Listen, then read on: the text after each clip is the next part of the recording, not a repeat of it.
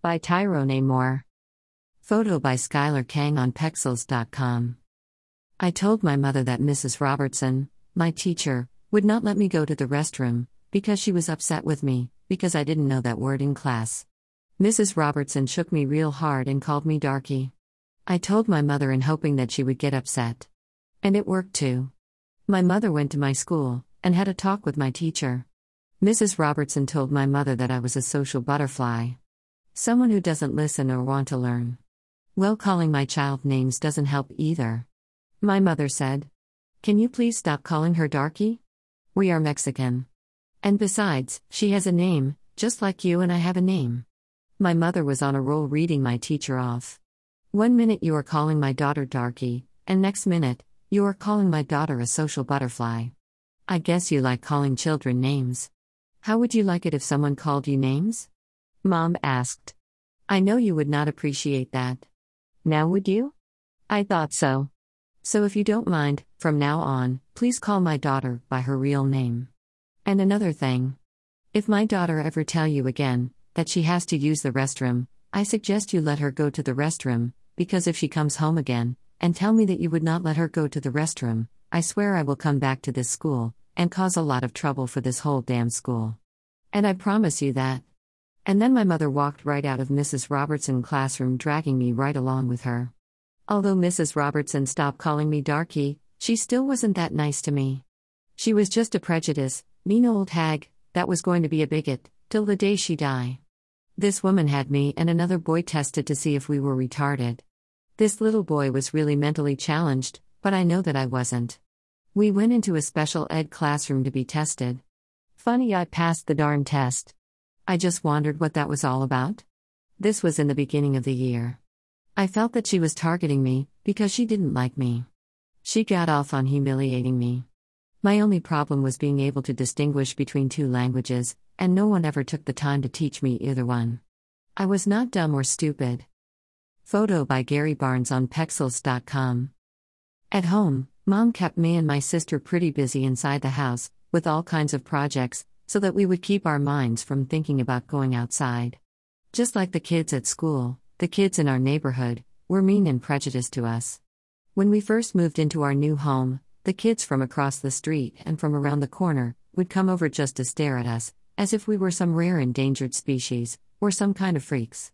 Our home was a red three bedroom house, with a carport on the side.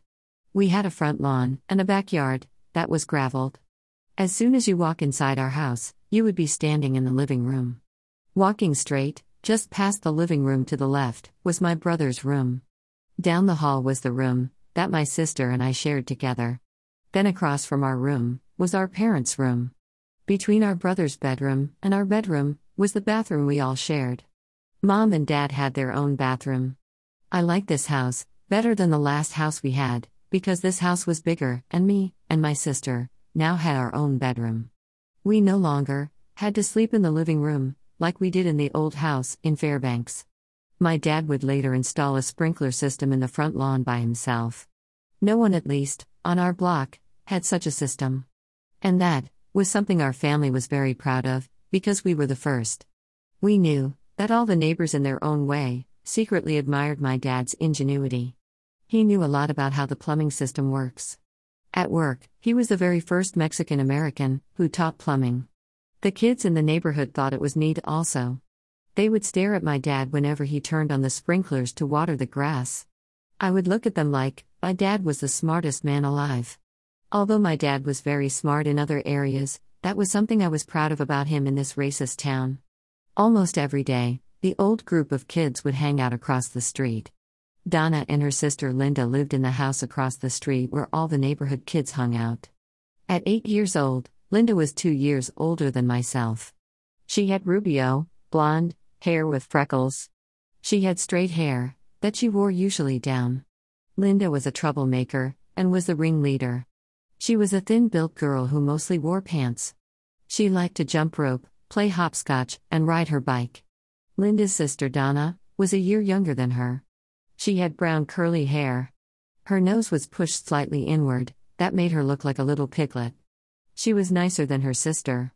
But just like her sister, she too was a tomboy. One of the neighborhood kids was a boy named Billy Richardson. He was nine years old. Billy sometimes went by the name Bill. He was a puggy little fella, with straight brown hair. He usually wore Levi's jeans all the time. Billy had a brother and sister named Aaron and Sheila Richardson. Sheila was about 12 or 13 years old. She was very short, and wore her hair in a ponytail, which made her look like a, like a little kid. Sheila wasn't around much, because she was always babysitting her younger brothers Aaron and Billy when their mother was at work. Another kid from the neighborhood, that hung out across the street, was a kid named Marvin Butterworth. He was the only one that used very foul language. All he did was curse.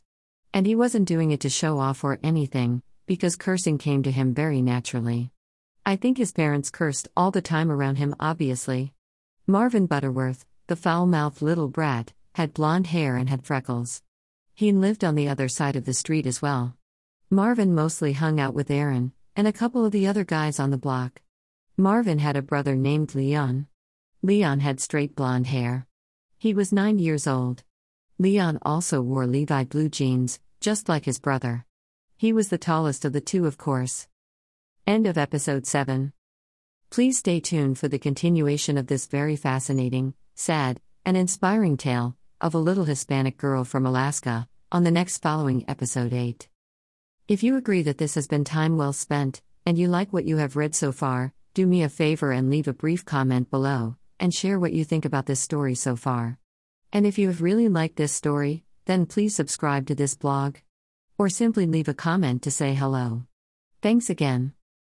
Tyrone Moore, the author and owner of this blog. Writing my first book.